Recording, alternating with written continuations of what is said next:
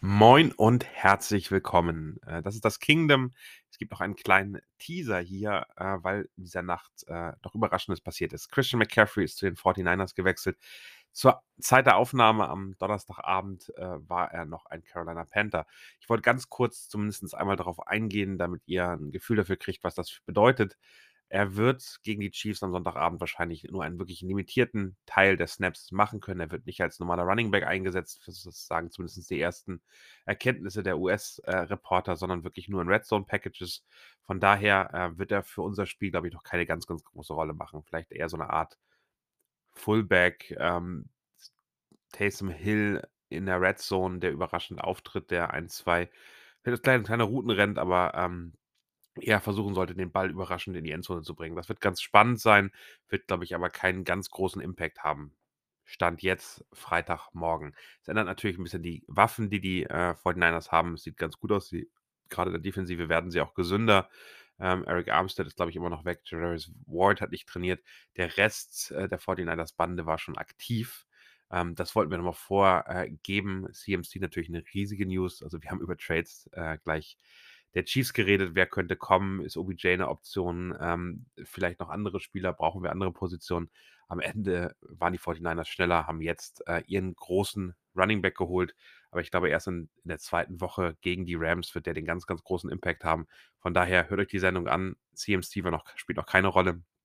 Aber, und das finde ich ganz, ganz wichtig, er wird auf dem Platz stehen. Wir haben kurz hier äh, drüber gesprochen ähm, und wir sehen ihn vielleicht dann wirklich direkt äh, an der Goal-Line Hoffentlich kommen die 49ers gar nicht so oft dahin, aber ähm, dann werden wir sehen, wie er in Rot aussieht. Die 49ers sind für die, die Familie McCaffrey, glaube ich, ganz besonders. Der Vater Ed hat äh, für sie gespielt. Ähm, der Bruder von Christian McCaffrey äh, war im Kader der 49ers und jetzt ist eben ähm, der Star der Familie, der wahrscheinlich auch in die Hall of Fame gehen wird.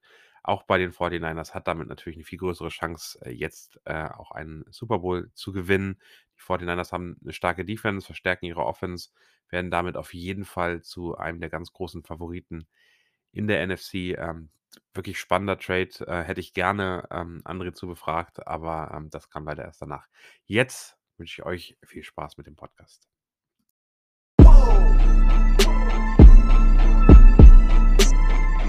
Touchdown,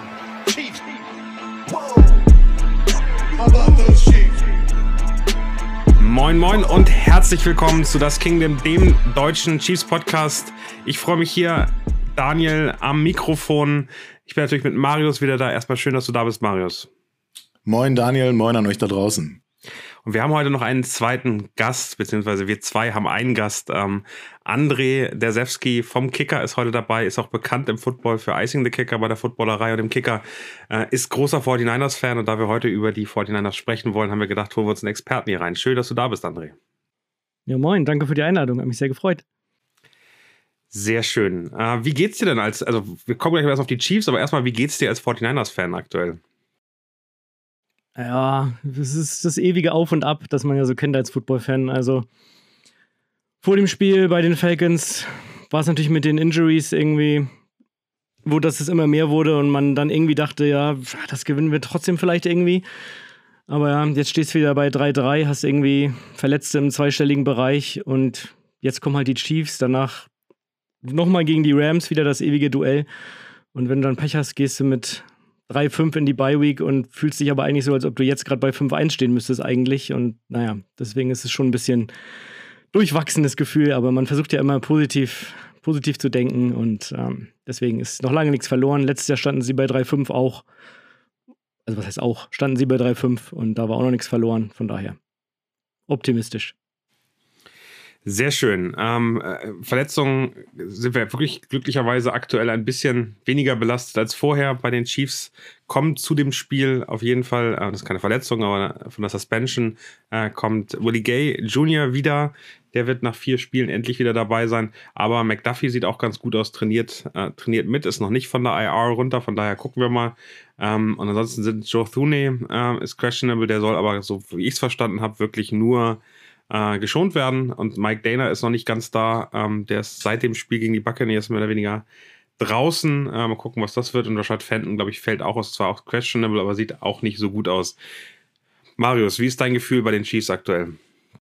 Ja, du hast ja schon ein paar äh, verletzte bzw. Limited Player angesprochen. Ich habe tatsächlich aber ein gutes Gefühl bezüglich McDuffie. Weiß ich auch noch nicht, ob er spielen wird. Also Andy Reid hat sich auf der Pressekonferenz noch nicht so richtig in die Karten gucken lassen. Auch bei Willie Gay äh, wollte Andy Reid das nicht in Stein meißeln, dass er wieder mit dabei ist. Ich glaube, die schauen immer von Tag zu Tag. Ähm, aber wenn Fenton ausfällt, fände ich schon gut, wenn McDuffie eine Option wäre und Fenton, glaube ich, fällt sicher aus, wird dann das zweite Spiel in Folge verpassen.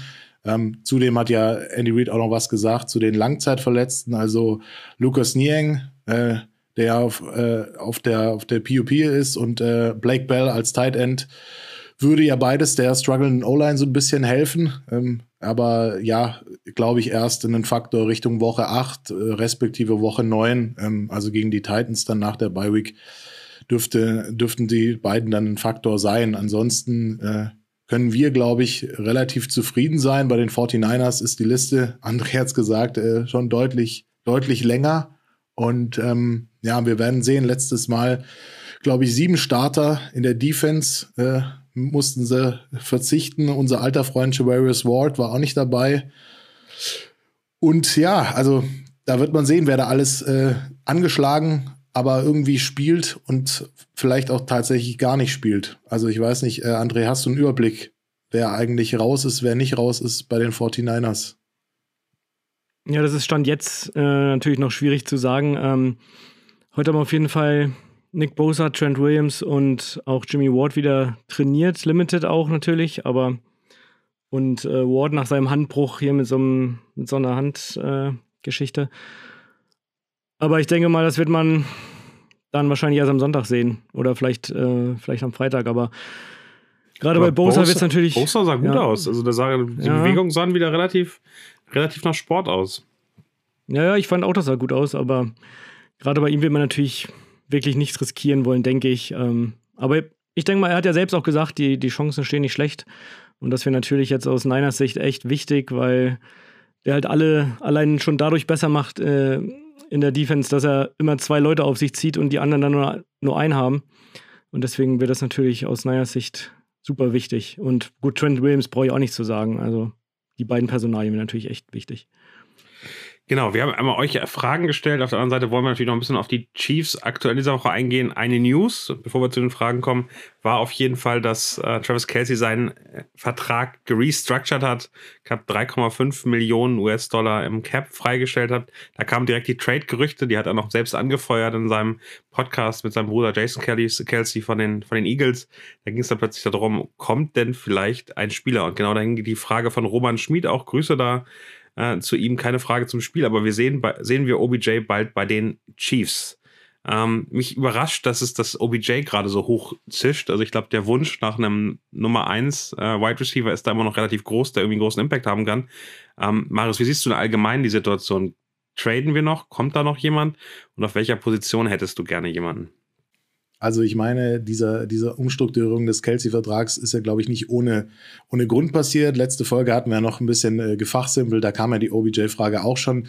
Ähm, damals hatten wir, glaube ich, so noch negativen Cap. Jetzt ist es ein bisschen mehr geworden, äh, auf die positive Seite gezogen. Ich bleibe aber dabei, was ich in der letzten Folge gesagt habe. Also größter Need ist auf der Tackle und im Pass Rush. Daher würde ich gerne dort eine Optimierung sehen.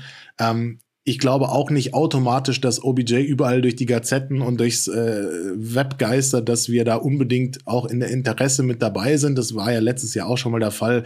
Also ich glaube, da wird auch schon von, von ihm und von seiner Seite aus so ein bisschen hart, hart gedroppt. Äh, irgendwelche potenziellen Contender-Namen werden irgendwie durchgesteckt an vermeintliche Experten und die, die hauen das dann raus. Ich glaube auch, dass Jason und Travis genau wissen, wenn sie das in ihrem Podcast droppen, dass der dann auch entsprechend geteilt wird und äh, dass das auch entsprechend dann viral geht. Also ich bin ehrlich, aus sportlicher Sicht sehe ich den Need eben nicht. Also ich weiß nicht, wie du als Wide Receiver mitten in der Saison äh, so einen Playbook lernen solltest, dass du eine echte Alternative zu, äh, zu MVS und, und auch zu Juju sein kannst. Die beiden haben sich mit, mit Mahomes in der Offseason schon getroffen und, und trainiert und wir sind jetzt in der Woche, äh, in der Woche, wo man sagt, okay, da könnte es dann mal so langsam mit der Connection klappen, wenn jetzt äh, OBJ kommen würde. Und ich glaube, der wird bis zum letzten Tag warten. Und ich glaube, die Deadline ist am 1.11. Dann äh, wie schnell kriegt er das alles drauf, wie schnell ist die Connection da, wie schnell kann er wirklich helfen. Jetzt kommt er noch aus der langen Verletzung, hat seit gefühlt Ewigkeiten nicht mehr wirklich trainiert, du weißt nicht, was du bekommst. Letztes Jahr war er auch schon mal in der Diskussion, ich glaube, da hätte er meines Erachtens deutlich besser gepasst als jetzt, aber auch der wird wollen, dass er nochmal einen längeren Vertrag unterschreiben kann. Also bin ehrlich, wenn ich auch sehe, wer da noch mit in der Verlosung drin ist, also Need bei den Rams und Packers ist, glaube ich, deutlich größer auf der Wide Receiver Position als bei uns, auch wenn er da keinen Langzeitvertrag unterschreiben wird. Ähm, erstes Angebot von den Rams ist ja auch schon, ähm, ich glaube, the lowest of the low zurückgewiesen worden, so ganz beleidigt und ähm, vielleicht dahinter noch so die Ravens. Ähm, Bills Interesse halte ich genauso abwegig, ehrlicherweise, wie das von den Chiefs, weil die haben schon einen ordentlichen Wide Receiver Core. Da durften wir uns am vergangenen äh, Sonntag schon von äh, ausführlichst äh, beglücken lassen. Und ähm, ja, OBJ zu den Chiefs. Also ich, ich sehe es schlicht und ergreifend absolut nicht. Hat sich deine Meinung geändert? Ich habe ich hab eigentlich äh, zwei Themen, die mir dabei wichtig sind. Einmal die Frage, welche Position brauchen wir wirklich? Und da hast du gerade schon gesagt, Pass Rush äh, wäre gut. Da haben wir im Prinzip einen, einen Pass Rusher, der Inside noch äh, in der, in der ähm, D-Line steht mit Chris Jones, der seine Duelle gewinnt, teilweise auch gegen zwei Leute.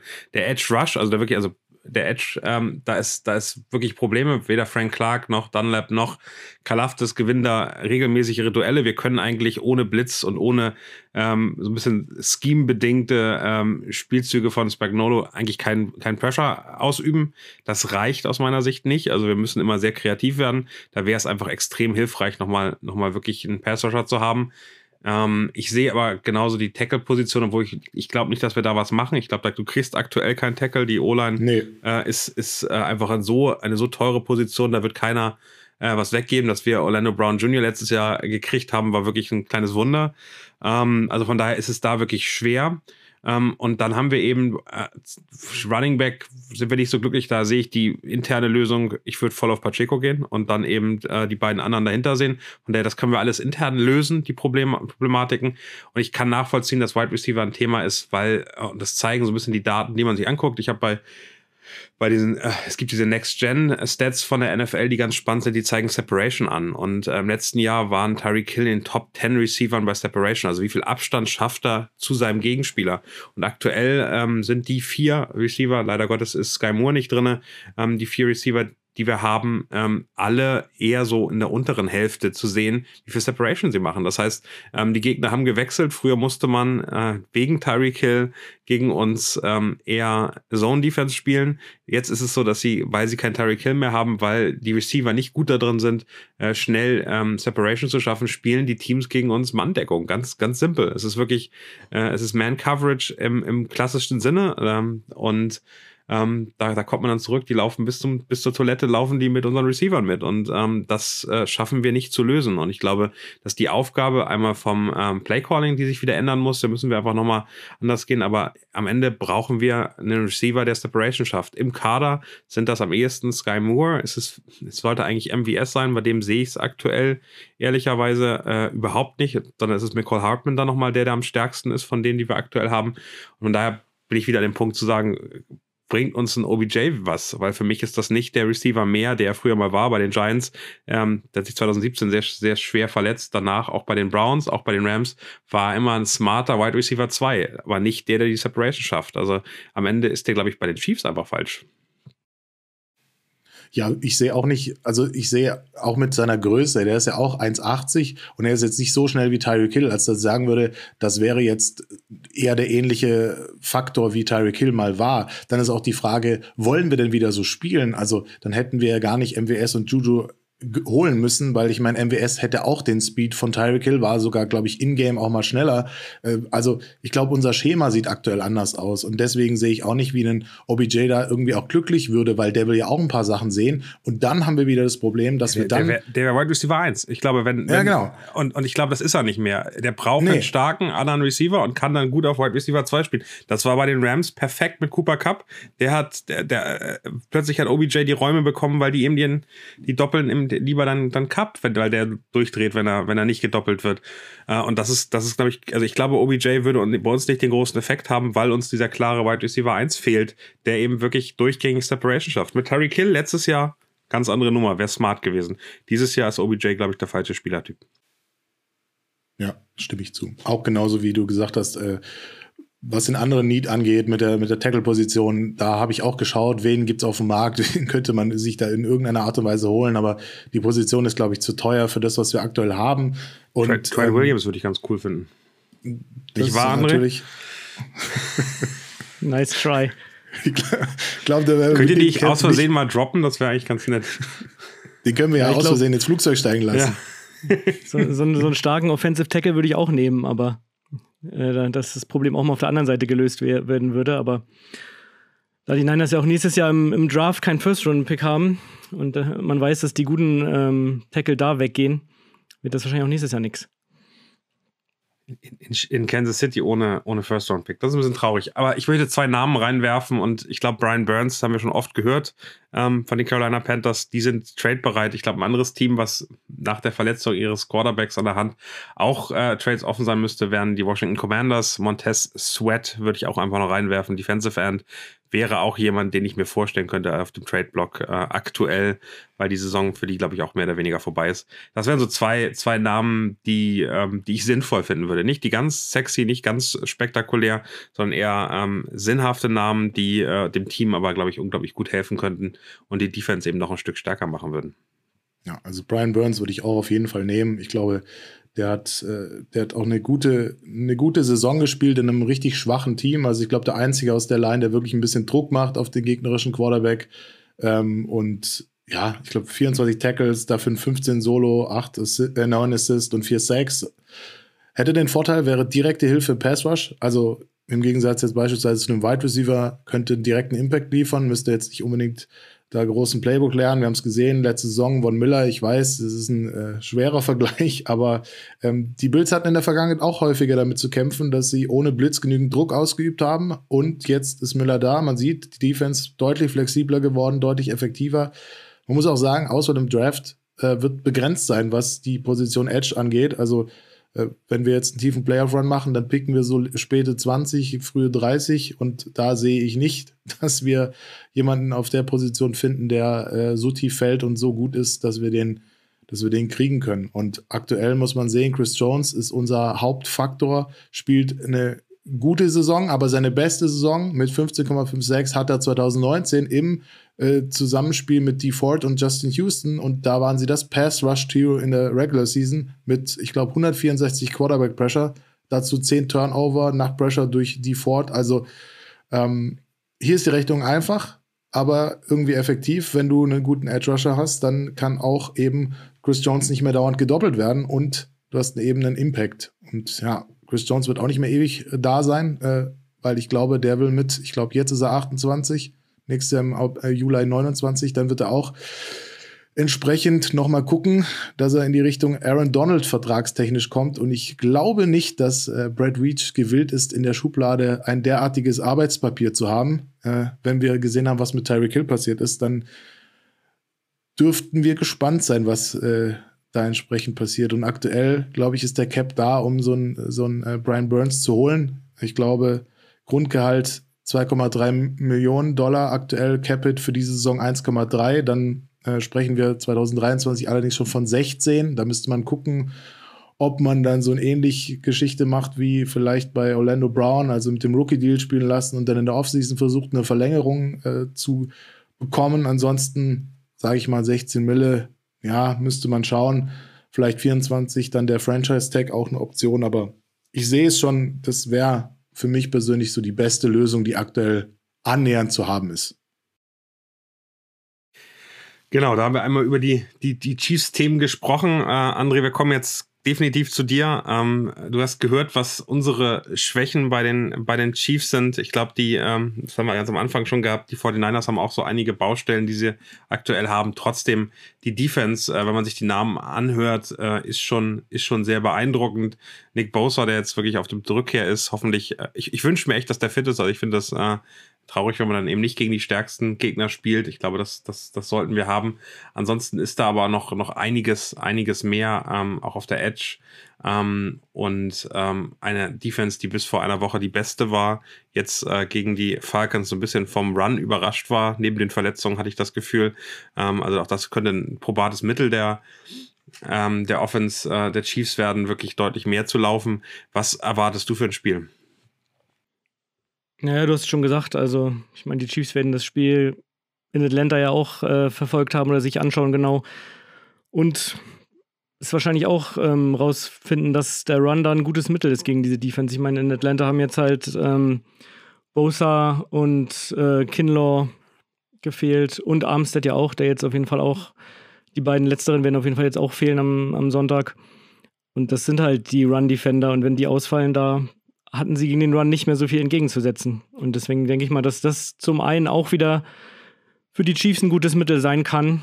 Ähm, zum anderen gibt es da ja auch noch die leichten Sorgen auf Cornerback. Ihr habt äh, Mooney Ward schon angesprochen. Ähm, dass er jetzt am Sonntag spielt, ist auch leider eher unwahrscheinlich, glaube ich, mal persönlich.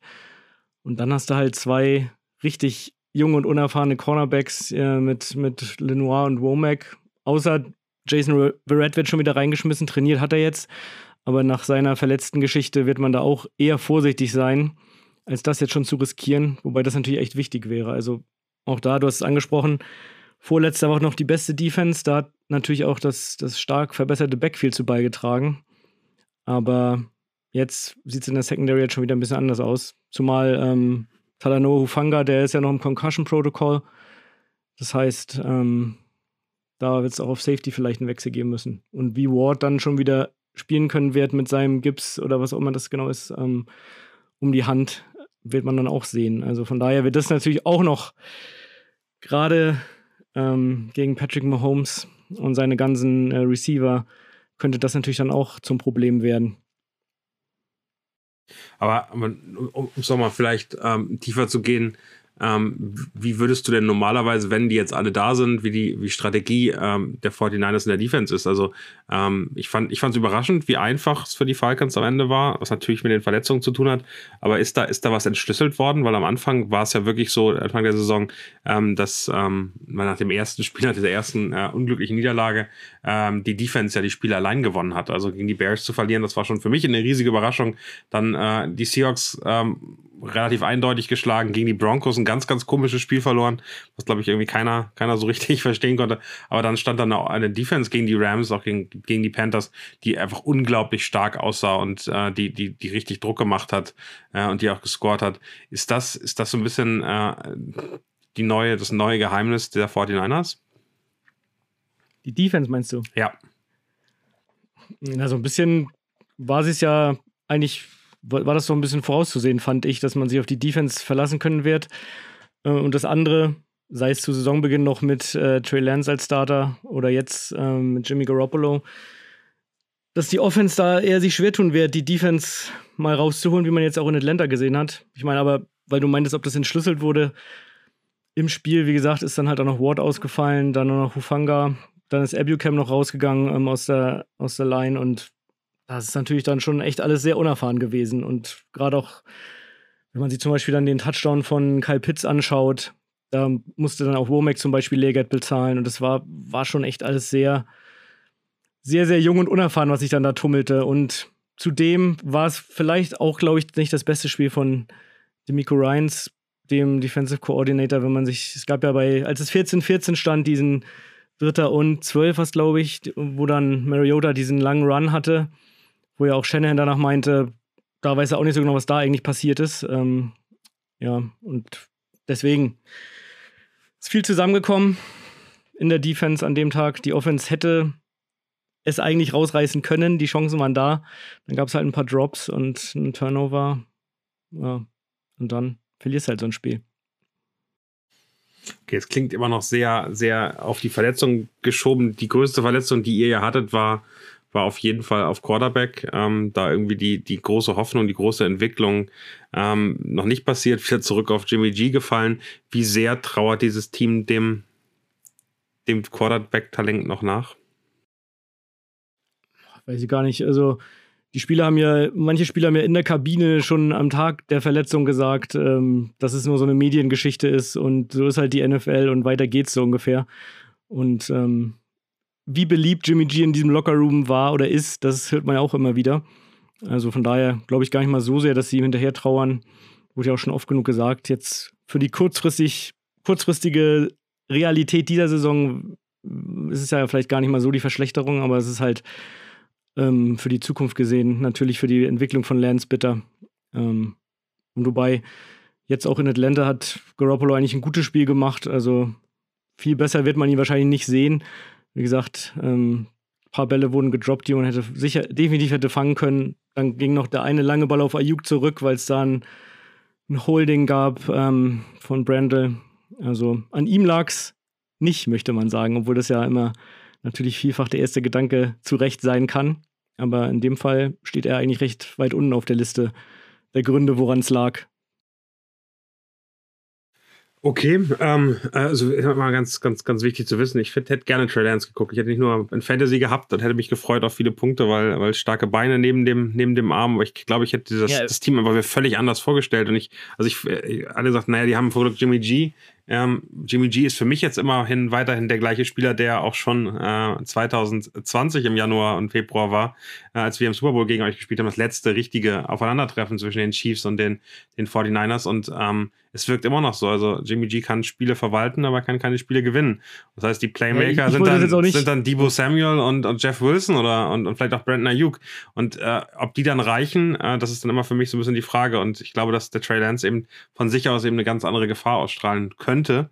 Natürlich auch viel mehr Fehler machen könnte, aber das war für mich so ein bisschen das Gefühl, dass ich dachte, naja, also man freut sich, dass man so einen äh, Backup-Quarterback hat. Ehrlicherweise, ich sehe es genau andersrum. Da spielt man jetzt so eine mittelmäßige Saison im Worst Case, hat dann eben keine guten Picks, sowieso kein Erstrunden-Pick, aber trotzdem keine ordentlichen Picks. Und es bringt dann am Ende noch nicht mal was, eine schlechte Saison zu spielen. Also die 49ers hatten ja schon Erfolg damit, zweimal nacheinander eine gute eine, oder eine ganz schlechte Saison zu spielen, um dann eine gute Saison zu spielen. Also ein bisschen dieses, dieses Mittelmaß, das dann auch einfach äh, nicht hilft, oder? Ja, also ich, ich finde aber mit dem Kader, den du jetzt hast, könntest du auch mit Garoppolo noch mehr als Mittelmaß sein, ganz ehrlicherweise, gerade in dieser NFC dieses Jahr. Ähm, und ich, wie gesagt, ich, um das nochmal zu betonen, also ich wollte nicht sagen, dass, dass mir das jetzt egal war, dass Lenz sich verletzt hat. Also ehrlicherweise ging es mir vom Gefühl her in der ganzen Saison noch nicht so scheiße wie am Tag danach so ungefähr. Also ich hätte mich auch sehr auf die Offense gefreut und, und äh, wäre gespannt gewesen, was, was die mit Lance alles hätte sein können. Aber das ähm, ist ja nun mal leider nicht mehr drin und deswegen muss man jetzt annehmen, was man hat, äh, um es pragmatisch zu sehen. Und da war, wie gesagt, finde ich jetzt in Atlanta nicht äh, Garoppolo das größte Problem. Weil die Waffen, hast du ja schon angesprochen, die hat dieses Team eigentlich noch. Und da muss eigentlich vom Coaching und von den Waffen, die das Team hat, mehr drin sein als eine zweite Halbzeit mit null Punkten. Das ist, das ist schon extrem bitter, da bin ich bei dir. Ähm, Marius, wie siehst du das denn? Äh, wie sollten die Chiefs gegen diese Defense spielen? Wie sollten sie sich aufstellen? Ich habe immer noch ich, ehrlicherweise manchmal Albträume, dass äh, wie Debo Samuel uns in der ersten Halbzeit im Super Bowl auseinandergenommen hat und links und rechts aus dem Backfield gelaufen kommt. Wie siehst du, wie siehst du die Chiefs eingestellt? Was müssen wir machen, damit äh, wir dieses Spiel gewinnen? Also ich denke mal, wir sollten auf jeden Fall Druck auf äh, Jimmy G ausüben. Also wenn der drei und lang gehen muss mit äh, Pässen downfield, dann ist die Wahrscheinlichkeit sehr groß, dass er Fehler macht. Das haben wir jetzt auch wieder gesehen. Ich glaube, er hatte die meisten Pass-Attempts in dieser Saison und halt auch zwei, äh, zwei Picks. Also da können wir Druck ausüben, da sollten wir Druck ausüben. Ich weiß jetzt nicht, ob die, Lösung sein muss, dass wir permanent wieder blitzen, weil auch dann habe ich wieder die Befürchtung, dass wir ein ähnliches Messer laufen könnten wie bei den Bills. Vielleicht nicht, äh, vielleicht nicht so stark im Wide Receiver Core besetzt, aber dennoch. Ähm, Und dann ist die Frage, kommt Willie Gay zurück? Wenn ja, dann kann er Nick Bolton ein bisschen unterstützen. Der hatte teilweise in der Coverage ein bisschen gestruggelt. Aber kann Willie dann aber Gay wird doch hundertprozentig zurück sein, ne? Der ist ja fit.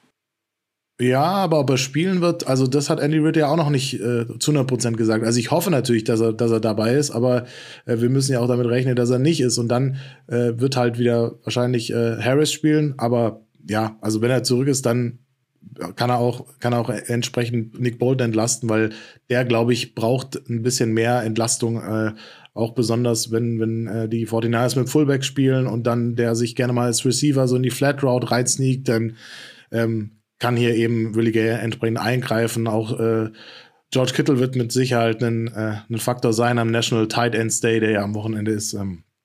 Und ja, Debo Samuel, hast du schon gesagt, äh, da sollten wir zu jeder Zeit wissen, wo der sich aufhält.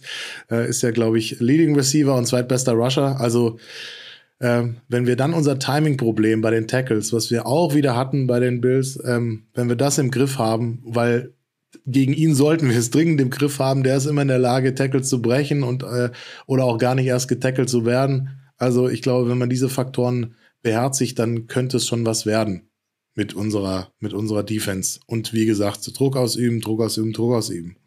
Pass Rush, Freunde.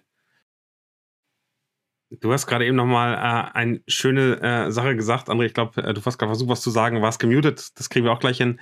Äh, du hast den National Titan Day äh, genannt. Ähm, äh, wie geht's, wie geht's Kittelschorsch, André? Ist der zumindest wieder voll da? Naja, nach dem letzten Spiel in Atlanta hat er sich ja ein bisschen aufgeregt für seine Verhältnisse, relativ deutlich gesagt, dass ihm es da ein bisschen an der Einstellung bei einigen gemangelt hat, ohne jetzt da ähm, konkreter zu werden. Ja, und so richtig, so richtig ist er, ist er immer noch nicht angekommen, zumindest was, was die Catches angeht, würde ich sagen. Ähm, es ähm, liegt halt auch natürlich daran, dass er seit dem Ausfall von Williams immer viel mit Blocking-Aufgaben auch beschäftigt ist. Deswegen ähm, kriegt er da gar nicht so viele Targets ab, aber jetzt ähm, wie Marius schon gesagt hat, am National Titans Day, da führt da eigentlich keinen Weg dran vorbei, würde ich sagen. Und generell Debo natürlich klar, aber auch irgendwie hat man so ein bisschen das Gefühl, dass die, die Offense irgendwie dieses Jahr mit Ayuk ein bisschen besser flutscht derzeit noch ähm, als mit Debo irgendwie. Weiß auch nicht, woran das liegt, aber Debo natürlich trotzdem. Ja. Obwohl könnt ihr gerne vernachlässigen. Also, so einfach wird es da nicht. Vielleicht noch einmal zu den Coaches. Ich ähm, fand das ganz spannend, dass nach dem Bills-Spiel auch äh, Andy Reid äh, zum ersten Mal so ein bisschen kritisiert worden ist, Marius, äh, dass, dass ähm, er zu konservativ teilweise gecallt hat, also gerade in der zweiten Hälfte. Wir führen mit drei Punkten gegen die Bills und er fängt an, irgendwie so ganz kurze Pässe ähm, dann eher, eher zur Seite hin Richtung, Richtung Kelsey, wo man, wo klar war, dass man irgendwie drei, vielleicht ja vier Yards kriegt, aber eben kein Risiko mehr geht, ähm, dass man eigentlich mit, der, mit einer Waffe wie, wie wenn man Holmes da ähm, an der Center viel, viel mehr Risiko auch gehen darf und eigentlich immer das Feld auch offen machen muss, was er überhaupt nicht gemacht hat. Also sehr, sehr kurz äh, von den Versuchen her. Ähm, siehst du das ähnlich oder ist das am Ende dann, dann äh, nur die Suche nach irgendwelchen Fehlern? Naja, die Suche muss schon auch äh, stattfinden, weil ich denke, das ist eine wichtige Erkenntnis auch in dieser Saison ist, dass wir und das haben wir im vierten Quarter wieder gegen die Bills gesehen. Wir müssen einfach variabler in der Offense sein. Also wir müssen in der Lage sein, mit guten Calls einerseits in Führung zu gehen und dann zu verwalten oder eben aggressiv den Ball äh, aus der Defense wieder zurückzuholen und dann eben in Ballbesitz zu kommen und dann eben das Gleiche auch nochmal zu machen. Also wie gesagt, verwalten.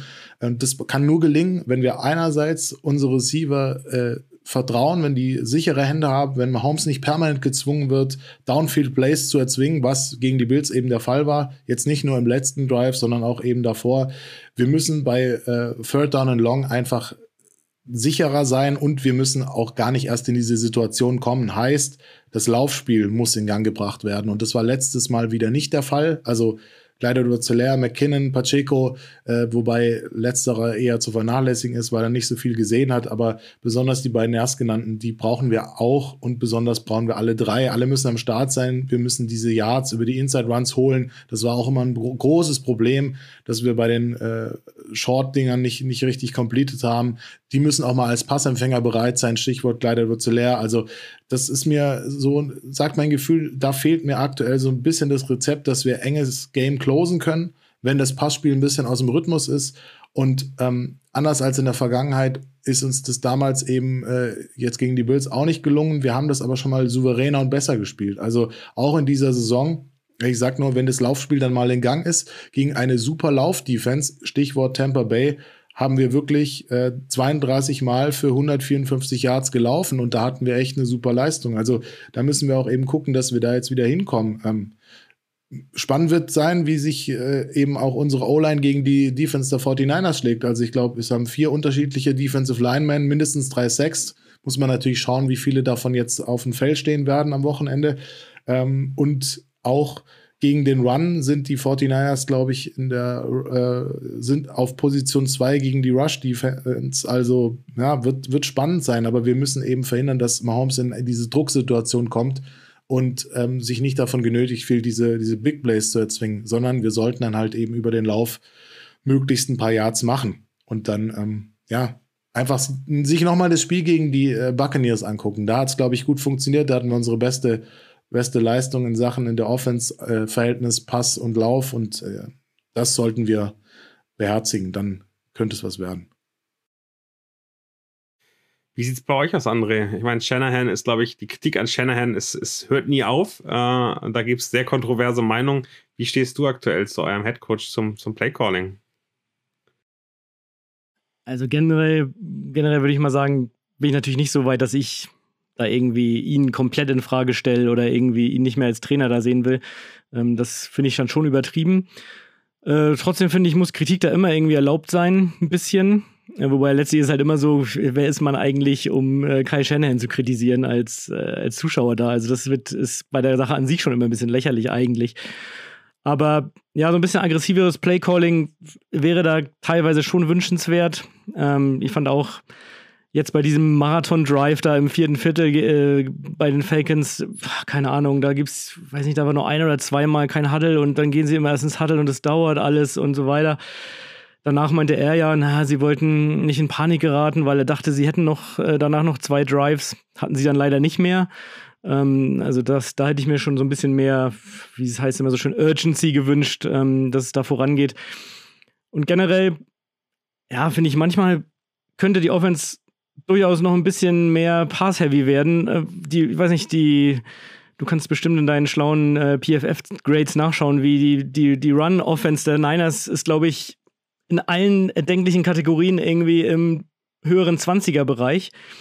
Und trotzdem spielen wir halt immer noch so, halt eben mit diesem Mindset, dass es halt ein, ein Run-First-Offense ist. Wobei die Zahlen das in diesem Jahr einfach nicht hergeben. Das sind sie nämlich wirklich mit Abstand die schlechtesten, die, die es in der Shanahan-Ära bisher gab, soweit ich weiß. Ähm, wie gesagt, liegt natürlich auch ein bisschen daran, Mitchell, also liegt am allerersten Mal daran, dass du eine ganze Offseason hattest, wo du dich wo du deine Run-Offense natürlich auf Trey Lance ausgerichtet hast. Das musstest du relativ schnell wieder ändern. Dann hast, ist, ist äh, Elijah Mitchell relativ lange verletzt, gleich zu Saisonbeginn.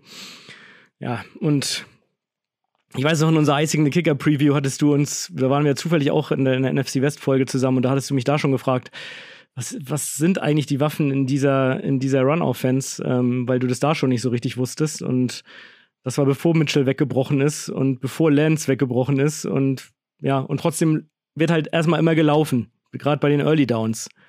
Und dann stehst du halt immer wieder schnell bei Third und einigermaßen Long, sag ich mal. Und dann, ja, ist es irgendwie ein bisschen einfallslos auf Dauer, finde ich. Ich finde, Shanahan war eben in der Vergangenheit stark drin, also gar nicht ein, ein, hartes Scheme zu haben, sondern die Spieler so zu nutzen, wie sie am effektivsten sind.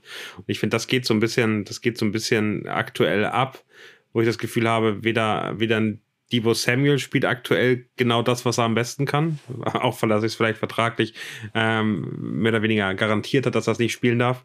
Und das andere ist, ist dass ich auch in der ähm, in anderen Bereichen mir nicht so ganz sicher bin, ob dieses Team gerade das spielt, was es am besten kann, oder ob man da nicht eine Entwicklung haben kann.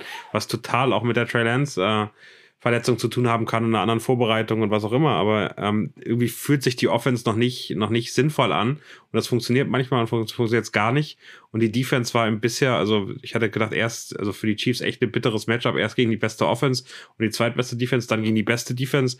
Ähm, das ist schon irgendwie ein bitteres Schedule. Um mal, um mal die ganze, wir, gehen ganz so tief rein, um das mal ganz auf den Punkt zu bringen. Ich habe als Chiefs-Fan aktuell keine Angst vor den 49ers. Also ich glaube, das Spiel wird, äh, wenn alles normal läuft, relativ sicher mit, mit zwei Scores für uns ausgehen, obwohl diese Defense so gut ist. Und es ist super, gegen diese Defense zu spielen, weil man da eben nochmal weiter prüfen kann, wie diese Offense äh, besser werden muss weiß nicht, wie geht's dir, Marius, bevor wir André dann äh, zum Gegenschlag ausholen äh, lassen?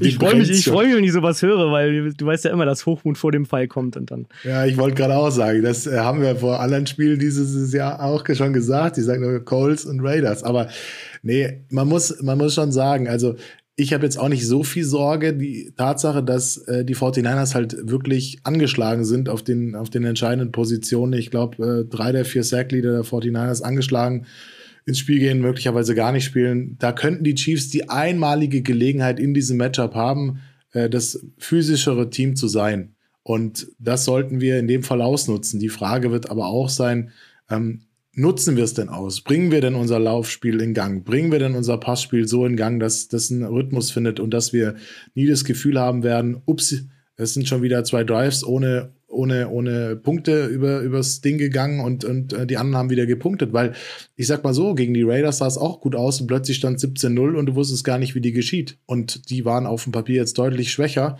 Deswegen, man wird sehen. Also ich hoffe natürlich, dass wir, dass wir unser, unser Spiel machen, dass wir unseren Rhythmus finden.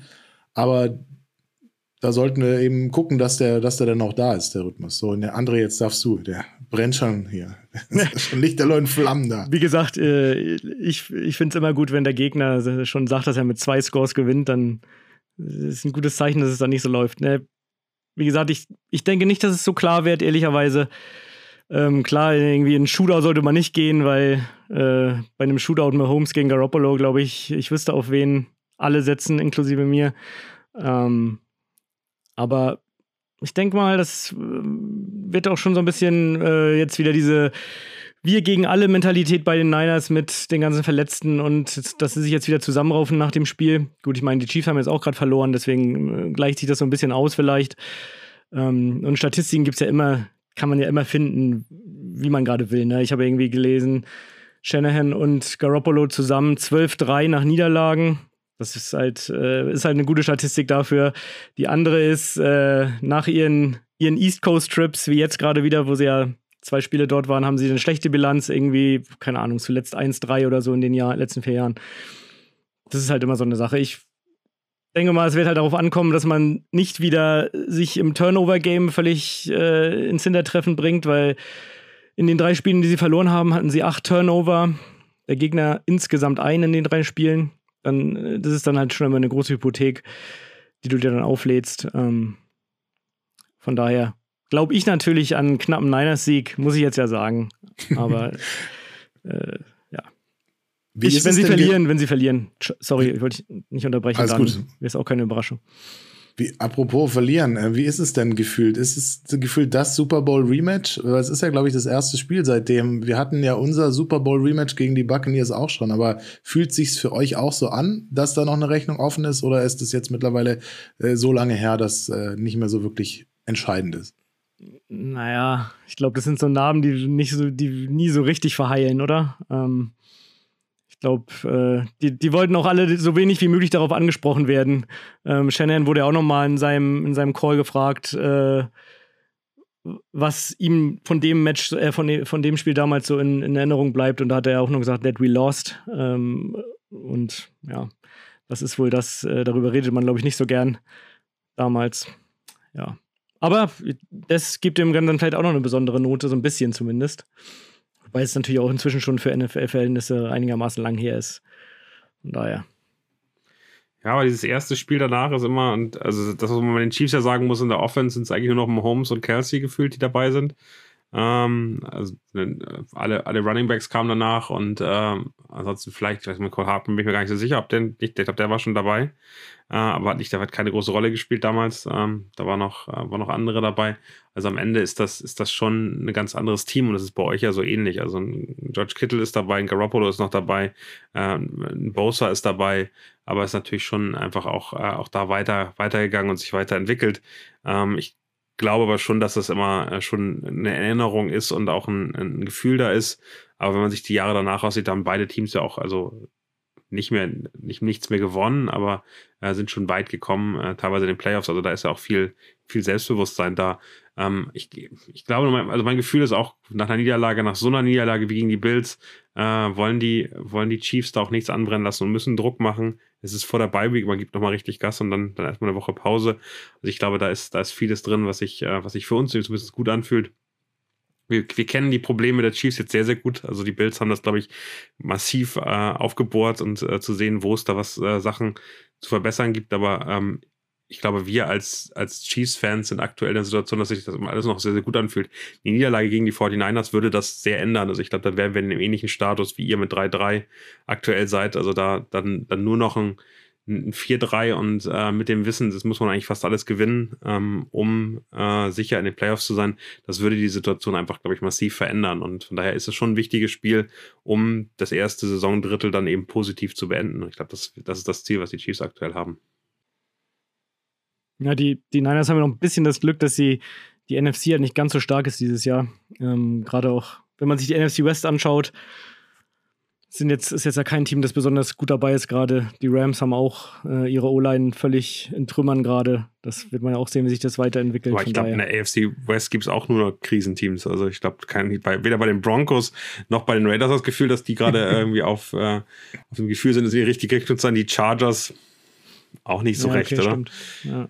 Die werden es auch nicht nutzen am Ende. Also selbst wenn die dann äh, der gute Zweite sind, am Ende passierte wieder irgendwas und dann dann läuft dann doch wieder nichts. Und äh, Broncos Country ist auch nicht mehr am Riden. Au außer, außer, außer, außer der Russ. der ridet noch für sich hin, ja. Der der, ich habe heute noch gehört, der hat Wolverine Blood, von daher ist das alles, alles anders bei ihm. Also, ja. Und dann ist es natürlich auch besonders bitter, auch gegen diese Broncos verloren zu haben. Aber da, dazu sage ich dann lieber doch nichts mehr. Wir müssen auch wir müssen auch ein bisschen leise sein, weil hier ist auch wieder Potenzial da, dass die uns zumindest mal einmal nochmal wehtun. Ich will es nicht. Mahomes hat doch immer noch nie gegen die Broncos verloren. Da bin ich immer noch, der Statistik halte ich immer noch fest. Ja, ich glaube auch nicht, dass es dieses Jahr passieren wird, ehrlicherweise. Also, das, da müsste schon einiges schiefgehen. Lass uns einmal nochmal gucken, noch wie ihr denn glaubt, wie die Spiele ausgehen. André, was? Du darfst natürlich als Gast hier deinen ersten Tipp ausgeben. Wie geht das Spiel für dich aus? Du hast schon gesagt, knapper Sieg der 49ers. Ja, muss ich ja, muss ich ja. ähm, du kannst auch ehrlich sein, ja. du kannst auch ganz ehrlich sein und musst, du musst nicht. Du kannst auch sagen, ah, dieses, diese Woche wird schwer. Naja, komm, wenn man, wenn man nicht zu seinem Team hält, dann muss man auch, muss man schon halten. Ähm, ich tippe mal ein lockeres 27-23 für die San Francisco 49ers. Marius. Two-Score-Game auf äh, konkrete Zahlen lasse ich mich nicht festnageln, aber Tusker-Game für uns. Daniel. Ich bin mir ziemlich sicher, dass die, dass die Chiefs auf jeden Fall 30 Punkte machen. Also das, das glaube ich, ist, ist drinne. Äh, sorry, André, da, ähm, da traue ich eurer noch halb verletzten äh, Defense aktuell nicht ganz so viel zu. Ähm, ich glaube, es wird viel, viel über den Run gehen. Also ich kann mir gut vorstellen, dass Pacheco das erste Mal in seinem Leben zwei Touchdowns macht. Ähm, und ich wäre dann im 31-18. Tut weh, André? Na, dann wird's wehtun, ja. Ich hoffe, ich hoffe halt auch vor allem, und das hofft ihr ja bestimmt auch, dass, dass es jetzt nicht irgendwie so ein Spiel ist, das nach, keine Ahnung, zur Halbzeit schon wieder gefühlt entschieden ist, weil's, äh, weil die Chiefs mit drei Scores vorne liegen. Ähm, von daher hoffen wir mal Ach, auf ein gutes, gutes Spiel, solange die Niners gewinnen, ist alles okay. Eigentlich bin ich immer bei dir. Ähm, da bin ich definitiv beim Ergebnis nicht bei dir. Und äh, ich kann mir nach diesem, nach diesem Buffalo Bills-Spiel auch mal einen schönen ruhigen Abend äh, vorstellen. Finde ich gar nicht so schlimm. Übrigens auch noch ähm, eine Erwähnung wert vielleicht. Ähm, am Sonntag ist jetzt auch Alumni Day und das 2012er Team mit Jim Harbour wird im Stadion sein. Äh, also Jim Harbour, glaube ich, zum ersten Mal seit sehr langer Zeit. Das war, glaube ich, auch von vielen als etwas überraschend ähm, eingeschätzt worden. Und ich meine, da will Shanahan natürlich auch was zeigen, äh, wenn der im Stadion ist und das wird nochmal Richtung Niners so ein denn, bisschen gehen. Glaubst du denn, der damalige Quarterback Alex Smith feuert er die Chiefs oder er die 49ers an? Tja, das ist eine gute Frage. Bestimmt das Team, das ihn mal gedraftet hat. Das Team, wo sein, äh, sein Mentee jetzt spielt, würde ich erst tippen. Also ähm, der ja, Alex Smith fühlt sich für uns immer noch sehr nach einem nach einem Chief an. Zumindest bei mir ist es äh, eher abgesprochen. Joe Montana lasse ich euch, aber Alex Smith äh, ist eher ein Chiefs-Spieler. Ja, das ist nett von dir, dass du uns Joe Montana lässt. Sehr schön. Es hat Spaß gebracht mit euch beiden. Vielen, vielen Dank. Äh, ich äh, wünsche euch einen, einen schönen Sonntag ähm, mit dem besseren Ende natürlich äh, für das Chiefs Kingdom. Euch ähm, einen schönen Abend. Ja, wünsche ich auch. Hat Spaß gemacht. Go Niners. Danke euch. Go Chiefs. Touchdown.